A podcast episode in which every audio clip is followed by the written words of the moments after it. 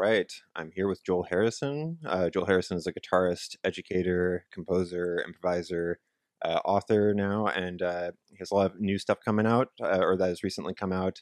a few albums, as well as this book, Guitar Talk Conversations with Visionary Players. And uh, I'm really excited to go through a bunch of uh, shop talk about guitar. But the question I always start off with is just an icebreaker of do you drink coffee? If so, can you tell me about your coffee drinking habits? Or your tea drinking habits? Do you have a, a, beverage that you feel any affinity towards? oh, well, I do find it's uh, important to my creative process in the morning, but I, am not too particular. I, I just do a pour over with, with dark beans.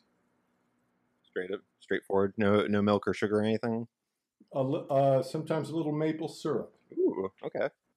That's a new one. Yeah um, well, that was quick and easy. Um, uh, I guess like in uh, interviewing all these guitarists for this book, uh, just to follow up with the coffee thing, have you run into anybody who's like a total coffee freak or who's playing truly depends on coffee? um, apparently, David Torn is is a complete coffee fanatic. Wow. Um, he's not actually, unfortunately, in the book, one of many people that that uh, I just couldn't fit in there. But um, I don't, I, I didn't ask questions like that, so I just don't know. But I'm sure mm-hmm. you'll find a couple. You know, there there are a lot of us out there. Well, that's interesting to know David Torn. I wouldn't have expected that. Uh, he's like a somewhat meditative player, but uh, good to know. Well, um, cool. Uh, let's uh, dive into some of the stuff about your book. So, um, I, I guess first of all, uh, just you've in- interviewed a ton of guitarists, and as somebody who's relatively new to this like interviewing people thing, uh, like I think this will be episode 26, and you know you have uh, I'm sure a lot more than that of uh, interviews with guitarists. So, how do you think about interviewing, and uh, is there any sort of advice that you would lay on uh, a newbie who's interviewing people? Oh, well, I'm no expert, um, but my goal with the book was to try to talk about substantive issues both within and without music. And, and I, I didn't get it all into the particulars of guitar playing, um, gear, or anything like that. It was more about process and life goals and background, obstacles, philosophy, that type of thing. So I just try to have the most interesting conversation I can have with somebody. I ask, I, I, I just think to myself, well, what do I most want to know about this this person? And maybe that's about their music, and maybe it's other stuff too. That that's how it works for me. Uh, do you do you go in with like an agenda, or do you uh, go in just sort of uh, feeling it out? Uh, I usually, I always think about it and write down a few key issues for myself, but it, it pretty quickly veers just towards a conversation because I have so much in common with all these people. We just start talking. Mm-hmm. But I, I definitely uh, have um, particular points that I want to cover depending on who the person is. And it requires a little bit of thought. And then it just kind of seems to flow. Beautiful. Yeah. Um, I interviewed uh, our mutual friend David Rothenberg uh, in the previous episode and uh, I found that I had to like draw out eh, everything that I was going to do uh, in terms of our conversation because I just wanted to hit all these points. But I, I feel like with you uh, being guitarist, we're going to sort of have it direct itself a lot more. So um, yeah, uh, I guess uh, in terms of uh, these guitarists that you interviewed, did you know like were you familiar with everybody's playing, or did you was anybody unfamiliar to you? No, I was familiar with everybody's playing, some more than others, but. Um I guess there's I mean there's not many people I'm not familiar with in, in this you know kind of very open area that I involved myself in, and um, you know the for the book I had there's so many people that could have been in it that I pretty much had to at least start with a circle of players that were in my periphery because um, even then I had to leave out friends and you know really great musicians. So uh, I had to start with people who I knew something about and and who I, I care really cared about. Um, did you interview anybody and uh you just didn't have room for them, or uh, I mean, it, I assume you've interviewed people beyond the twenty-seven in the book. No, I haven't. No, I I just I I don't have anything in the can. Maybe there's a book two someday. Awesome, yeah. Um, I guess uh, so. You, you say on your website that you're a guitarist, composer, educator, and uh, I, I've always heard of this like uh, triad of you know guitarist, composer, improviser, and I guess the improviser is kind of obvious in your case. Um, do you see any prioritization in terms of those uh, roles for yourself? No, I just uh, you know different different months. Sort of, I, I might be emphasizing one more than the other. I probably spend a little more time composing than I do playing the guitar. Um, I enjoy it a little more. Um, but I guess they all kind of play off each other. Mhm. And um, with the Guitar Summit, the education thing has become a little more prominent. Um, and so uh, this summit that you're referring to is the Alt Guitar Summit for uh, Yes. anybody that doesn't know. Um, and so I was thinking about this, and uh, I feel like when I was like coming up as a guitarist, uh, it was all like the talk was always about modern guitar, modern jazz guitar, and uh, the choice of alt as a word is interesting. And I'm curious uh, what that means to you because uh, it seems like you you have a discerning collection of guitarists that you uh, affiliate with.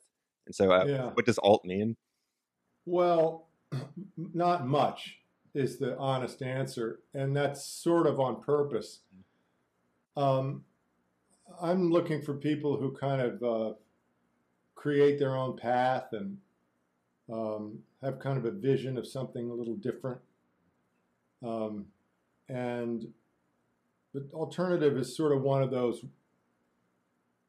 uh, vague words like eclectic you know doesn't really mean that much but um, you know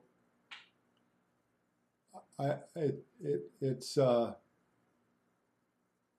one of the things that I, I, I just chose the name and then I was sort of stuck with it. you know, it was too late to change. But I, pretty much most, most of the people that I work with um, are very unique thinkers. You know, they're they're an alternative to convention, I suppose you could say. um, it seems also like you know a lot of these people are like fairly modern, innovative players, but um, a lot of them are you know like I mean you have Ralph Towner in there, and so like uh, you have these legends of different varieties. But uh, does alt have is it uh, agnostic in terms of like modern versus uh, tradition or innovation versus you know uh, tradition that type of thing? No, I just I just think um, you know they all share a questing spirit, and and there's really not that many so-called legends in the book. There's only a you know three or four. A lot of them are are more under the radar players. All sub legends, no. Um, I mean, uh, by my standards, most of them feel legendary. So um, Yeah, well maybe five or six. Um, well, uh, so I, I saw also that you studied with Mick Goodrick, among others. Um, and so uh, something I love about Mick and his work is just how exhaustive it is. And um, you know, you interviewed Wayne Krantz as well, and Ben Monder, and all these dudes have like this very exhaustive quality to what they do. Um, like I, you know, when I was in college, I, I sent Ben Monder an email saying like, "Hey, can I take lessons with you?" And he was basically like, "Here's this one sheet of stuff to practice." And that one sheet was worth more than college. I feel like, and so um, I'm Yeah. wondering what you can say about uh, this exhaustiveness and any sort of uh, Mick Goodrick stories you want to share. Oh, well, it's actually kind of beyond comprehension. His books, it just what a unique mind, and and that type of um, attention to completeness. is completely foreign to me. It's it's just not my way of doing things, and it's it's amazing. Um, I interviewed him once for an article, and I learned a little bit more about that. And you know, it's just the way his mind works. But um, you know, these guys are kind of obsessives, Mhm. and and it's what makes them so good. And um, I, I just think that they're perfectly comfortable spending hour after hour in a dimly lit room, sort of like monks in a in a cell, just uh, you know, creating this calligraphy that will hopefully last for a thousand years. Um, it would drive me nuts, but I- I'm just not made that way. Um, it's so impressive. Mick Goodrick's stories. Well, you know, I studied with him a long, long time ago, and, and that was a different time in his life. But um, uh, he would say really wild stuff, you know, back then, like, um, you know, when you're soloing, sense the tear ducts in your eyes. Okay. Or he'd say something like, try to destroy your solo in the middle of it. Interesting. You know, stuff to kind of break you, I suppose, to break you out of your habitual thinking. Yeah. Just stir things up. Yeah. Interesting. Um, would you? But he always had that that mastery of chord work, Mhm. even way back when, and, and it really got me started on that, and I've always been fascinated with it ever since. um, I mean, i you know, you went uh, interviewed Wayne Krantz and uh, others, and Wayne has like his improvisers OS, and that to me seems like a I know I saw that; it, it's mind blowing to me. I just I looked at it and I just got a kind of got faint and put it back down. Uh, so how would you uh, contrast your approach to things, uh, you know, to like somebody like Wayne or uh, Ben or uh, Mick? You mean teaching? Uh, teaching stuff? teaching or shedding or uh, just in general? Oh, well, number one, those guys practice way more than me. and it shows in their playing. so we could start there. Um, number two, I uh,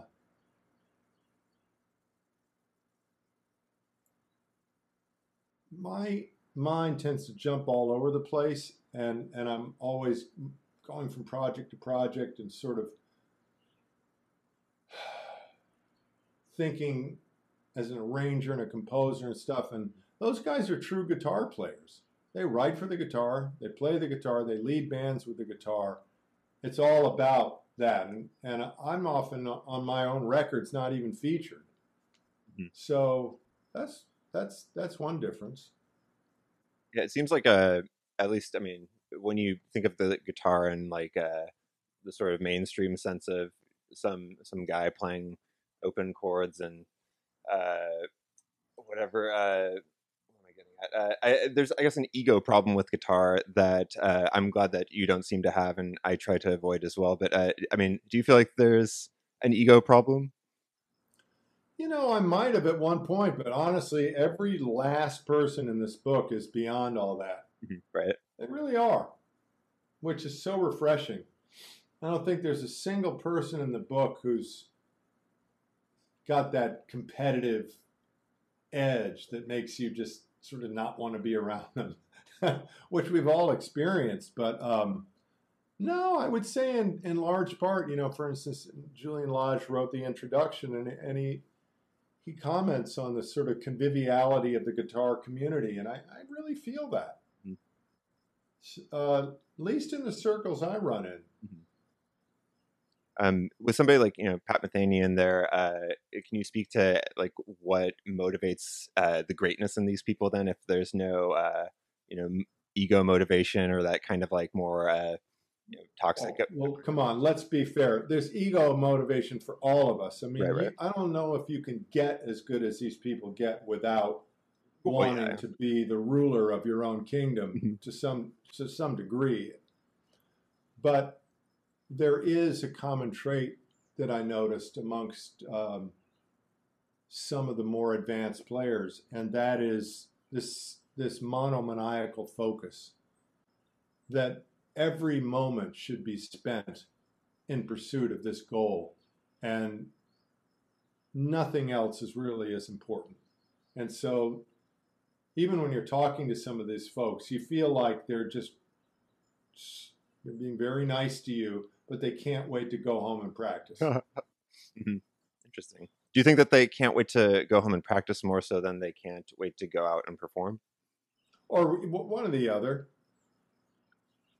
Um, interesting. Well, uh, I guess uh, of everybody that you interviewed, who whose woodshedding uh, sort of protocols were you most impressed by or most uh, surprised? Oh, I didn't talk about that. You know, everybody practices really hard. That much I know. I didn't want to depress myself by learning how much more they practice than me. Right. I guess like uh, I, you know, I, I'm a big Monder head myself, and uh, the, there are all these like legendary stories I was hearing back in the day, and like he was telling me about, um, you know, like this whole like trying to practice for 20 hour, 24 hours straight thing, and uh, so I'm looking for examples of like I, I, don't know if that's true. I never asked him, but you know, he's very monastic. Mm-hmm. Um, it, it, you know, they only made one Ben Monder, right? and when you see what he does, it kind of makes sense that yeah, you would have to work on that, just that one piece for about 400 hours to be able to do it. Right. And by the way, you're the only living person who's going to ever be able to play that piece until some next generation comes along and decodes that. Totally, yeah. Um, there's nothing that I play that somebody else can't play. Mm-hmm. I don't have that kind of technique. Very few people do. Right. It's just shocking what the, what he brings to the table. Mm-hmm. Yeah, I, I, guess like uh, the willingness to explore these stretchy chords. Uh, like, I just feel like there's such a unwillingness among other guitarists to even touch those. Like uh, I remember back. Well, like, you got to be careful not to injure yourself. Right. And his hands are huge, mm-hmm. so I wouldn't dream of playing some of those chords because I would injure myself. And you know, so you got to be careful mm-hmm. and realize that that guy's hands are monstrously long. Right. Mm-hmm. Sure. um, well, uh, so you know, you mentioned that you, you didn't want to talk about gear stuff in the book. Uh, and I myself as a, I've always been like a gear minimalist, I guess. Uh, like I prefer to just you know, play guitar, play music, that type of thing. But uh, guitar, also more than other instruments, I think seems to have a, a gear fetishization problem. Um, do you identify as like a gear minimalist, or where where do you put yourself on that spectrum of minimal? Well, no, I would say that it's just in the past number of years that many guitar players have started to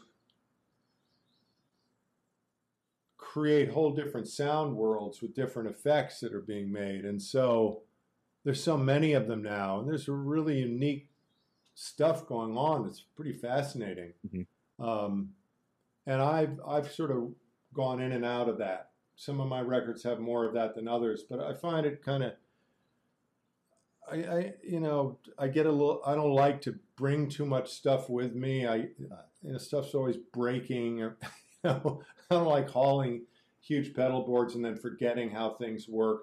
So, you know, I'm a little bit more minimal, but there's been times when I've showed up to gigs with, you know, 12 pedals and stuff. So, hmm. uh, I'm all for it if if if people really take the time to use them in a musical way, it can be fantastic.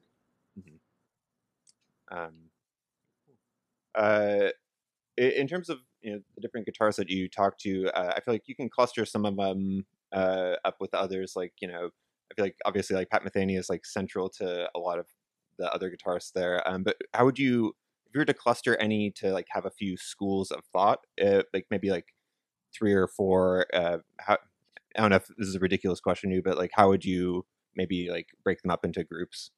Hmm. Well, there are people who are schooled in the bebop tradition. Metheny, Mike Stern, Sheryl Bailey. You could throw any jazz tune in front of them and they'll play the bejesus out of it.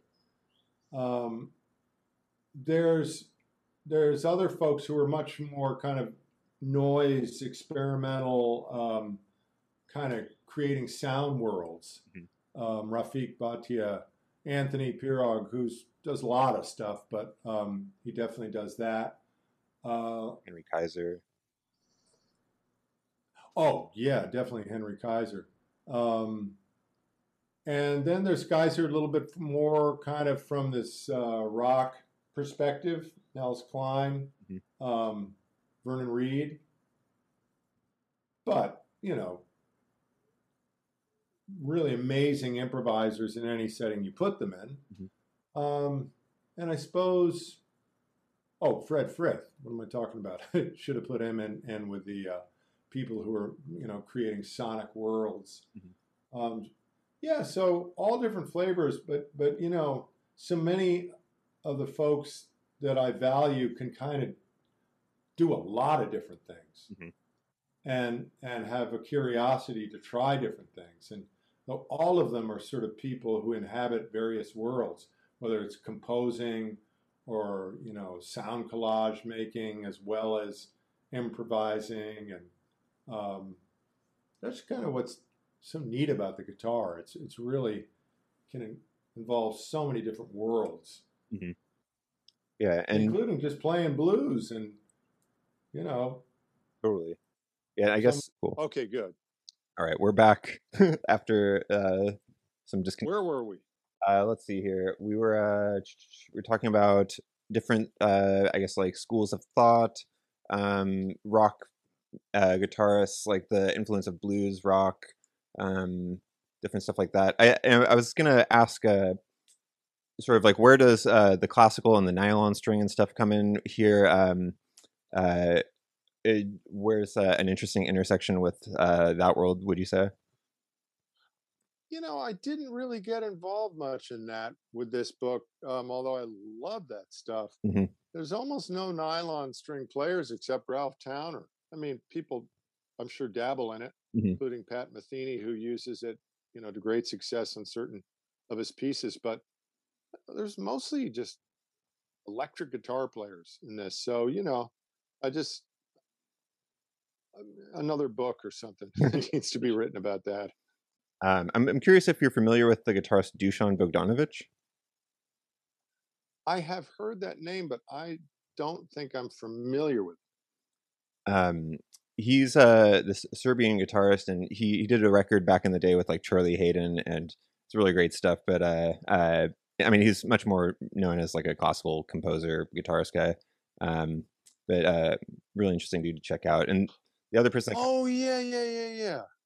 he's amazing um the other guy is uh egberto gismonti uh these are just my two like uh people that i gotta Oh man, that guy's incredible,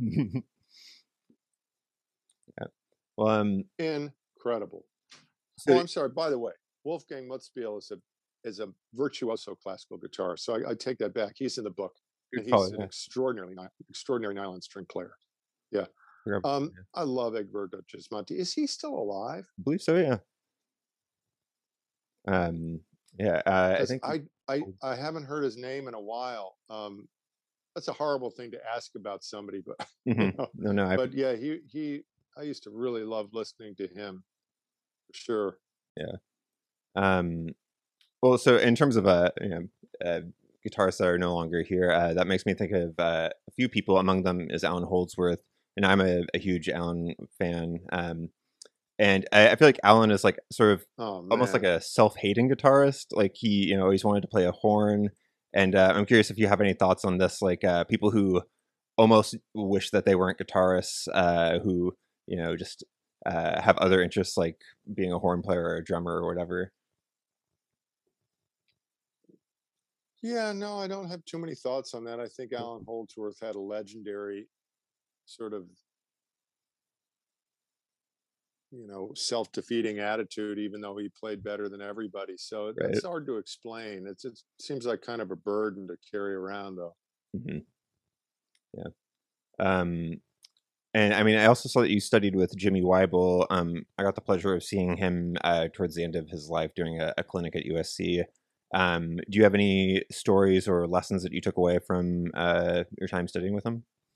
Well, he was a beautiful man, just a really kind soul. And you know, I didn't spend that much time with him. But that, that whole thing about contrapuntal guitars, hmm you know, very few people have explored, and I think it's really incredible. And I'm, I'm a little bit trying to work on that stuff and get back into it. But he had a pretty unique um, focus on that, which Mhm. is really cool. Yeah i agree. And also, he played with Bob Wills, which is I didn't even realize when I studied with him. Are you a big Bob Wills fan? Yeah, absolutely. Yeah, love that stuff. My dad is a, a big, big fan of him and uh, all the roly poly and the little noises that he makes in the love that. background and stuff. Yeah. cool, man. Well, um, so uh, you know, a lot of these dudes that you interviewed are big innovators. Uh, I'm curious uh, where you see innovation in guitar currently, and uh, if you think that there are any like uh, you know low hanging fruit uh, for places to innovate, uh, or just you know uh, interesting areas for the modern guitarist to explore. Oof.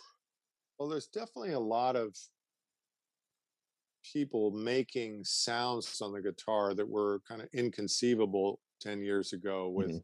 electronic uh, manipulation. It's kind of interesting. Um, I also think there's a way in which there's a, a growing amount of people who are incorporating cultures from around the world into their improvising. Mhm. Um,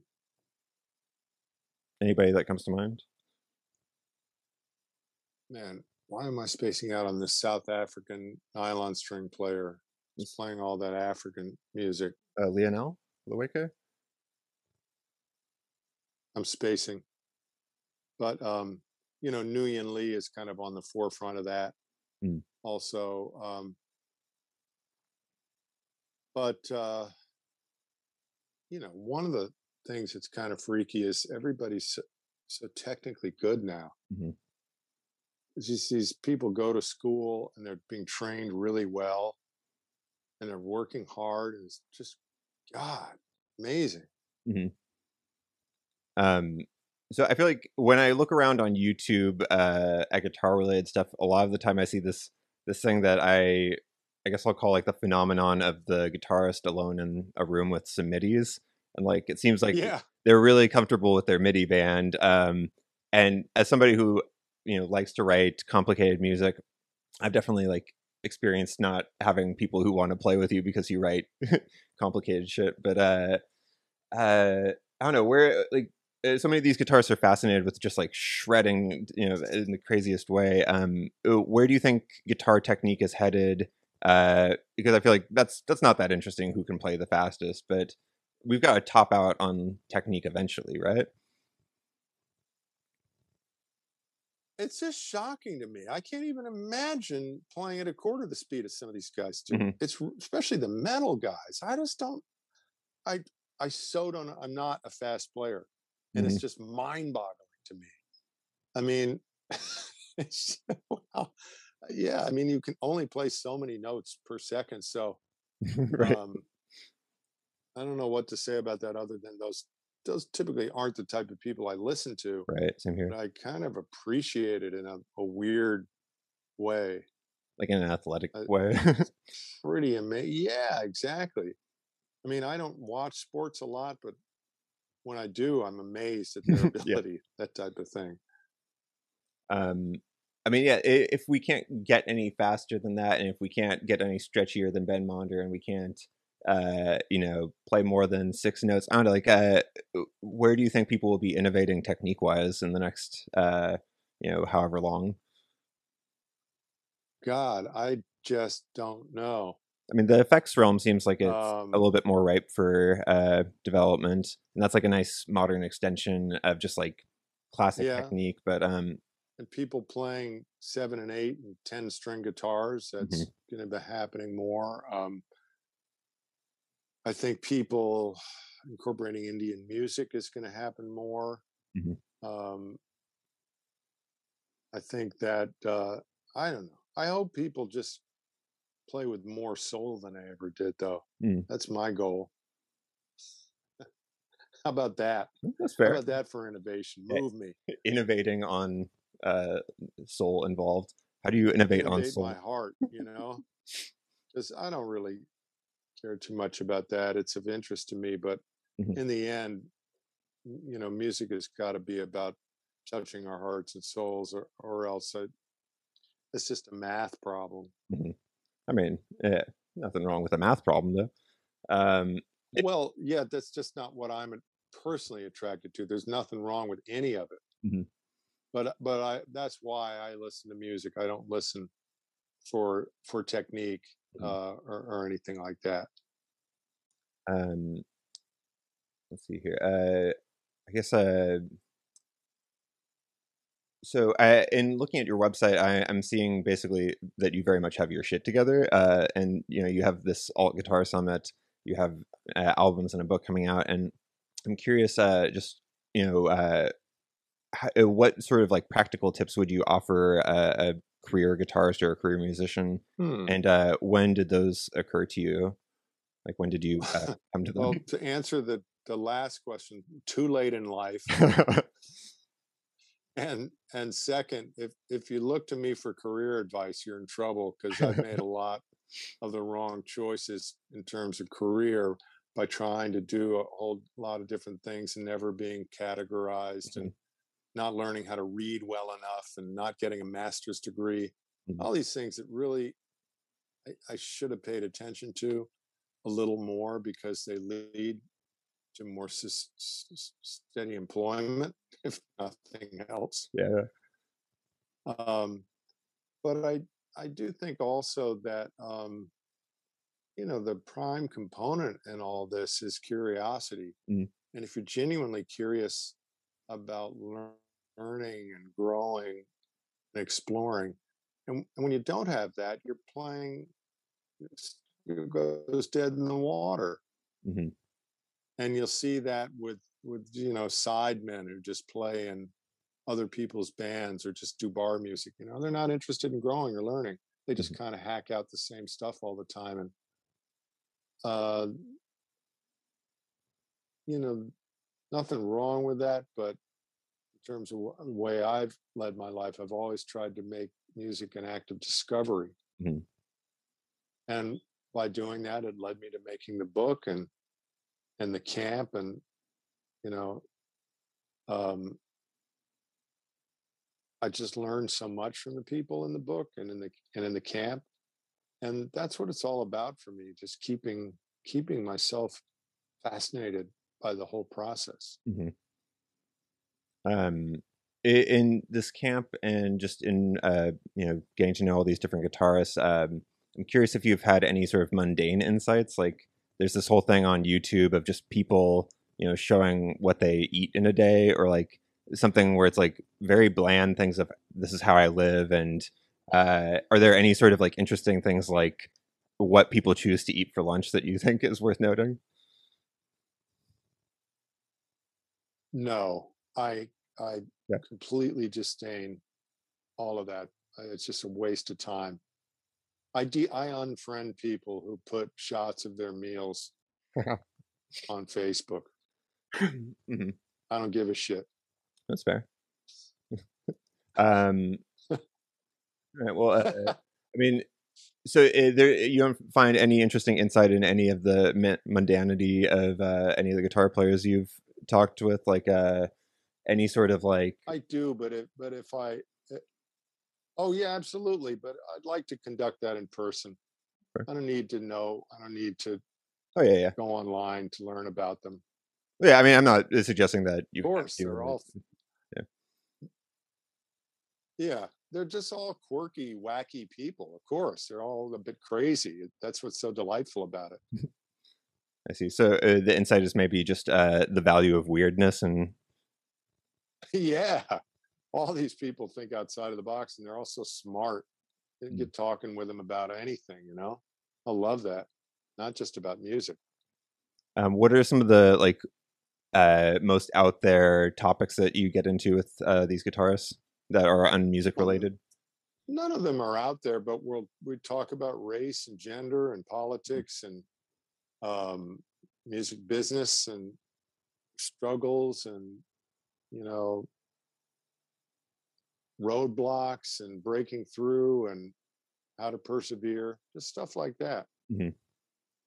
Well, I gotta say, in the book, I I gotta appreciate the the diversity of the uh, guests in there. Like, uh, you know, there's I, I feel like a very uh, very white portion of the guitar world, and it's great to yes, uh, you know, uh, people of color, women, uh, all sorts of different individuals. Um, is there anything that you um, think is worth mentioning in that respect?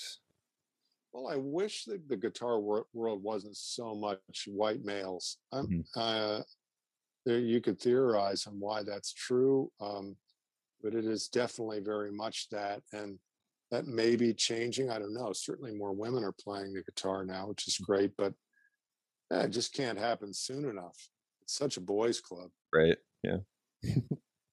oh, and by the way, I, I don't know if you mentioned it before, but I, I just want to know make sure people do know the name of the book guitar talk mm. conversations with visionary players.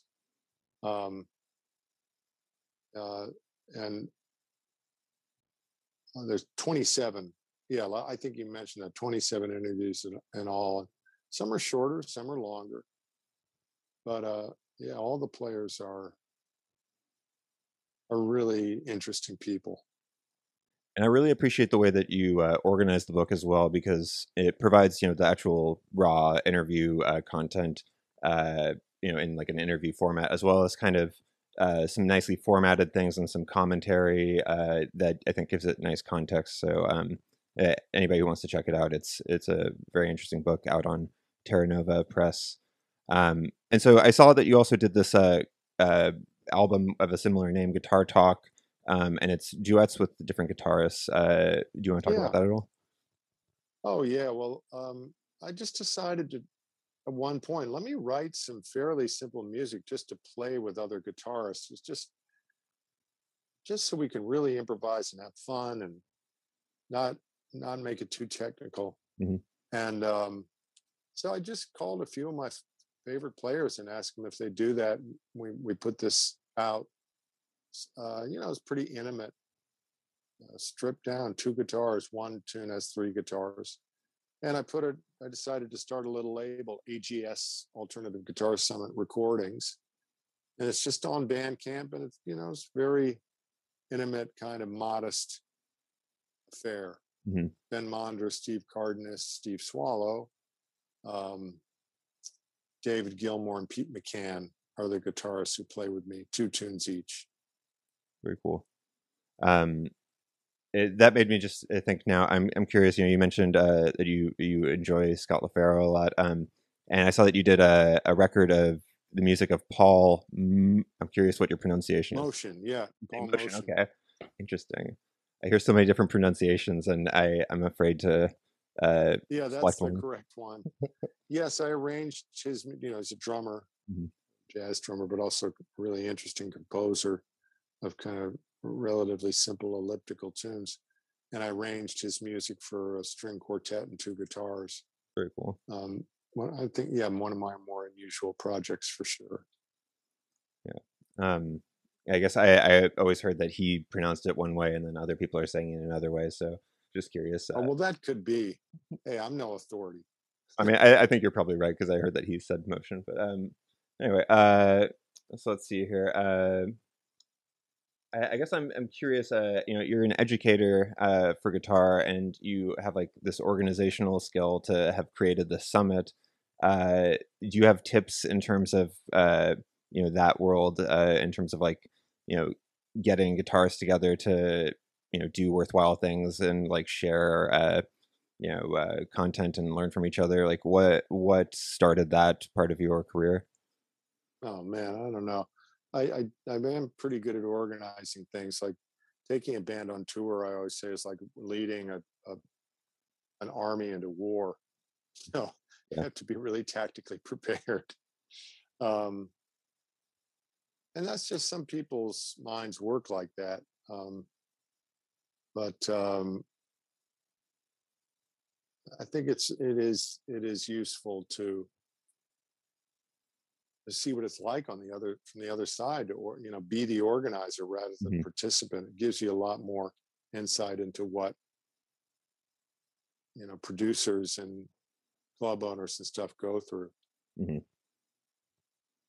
Yeah. Um, in scoping out some of the details of it, I was I was very impressed by you know uh, uh, just as a guitarist who has no uh, capacity in that respect. I was like, whoa, this is uh, this dude has his shit together. So that's why I had to ask about It is it, really it is. Sometimes I, I'm amazed that I pull certain stuff off. Uh, it, it's kind of crazy.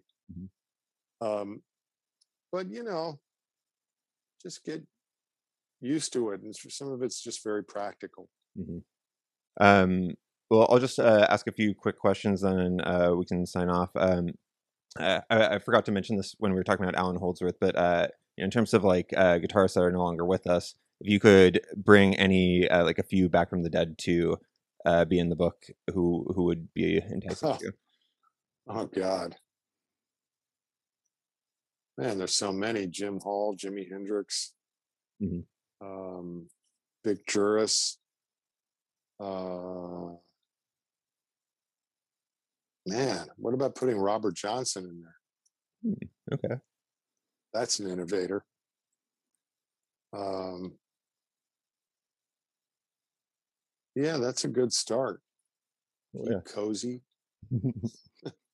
um, let's see here. I, I guess uh, I forgot what the other thing I was going to ask was, but uh, yeah, I guess uh, that's covered a lot of uh, territory though. Uh, so the book is again uh, guitar talk conversations with visionary players uh, on Terra Nova, and then the other album is uh, Guitar Talk, which is guitar duos, and then the last album that you recently put out is this uh, Other River. Uh, do you want to talk about that at all? Oh, well, that one was about four years ago. Oh shit! I, I saw. I The thought it was coming out this year. No, the most recent one is America at War. It's a big band record, 18 musicians. I'm really proud of that on the Sunnyside label. Awesome. Yeah, that's got a lot of composing and great playing on it. it's funny. I, I thought that the other river was a, a new one because I saw that uh, on your Instagram, and it was as if it was today. So I was like, "Oh shit!" You know, this another record. But uh, uh, I'm you know, glad to. Yeah, I don't know. I, it's probably because my Instagram page is so outdated. Cool, cool. Well, um, anything else you want to talk about before we close off? Um, I don't think so. Um, I, I, but I do appreciate you taking the time to do this. Yeah, I appreciate you doing it as well.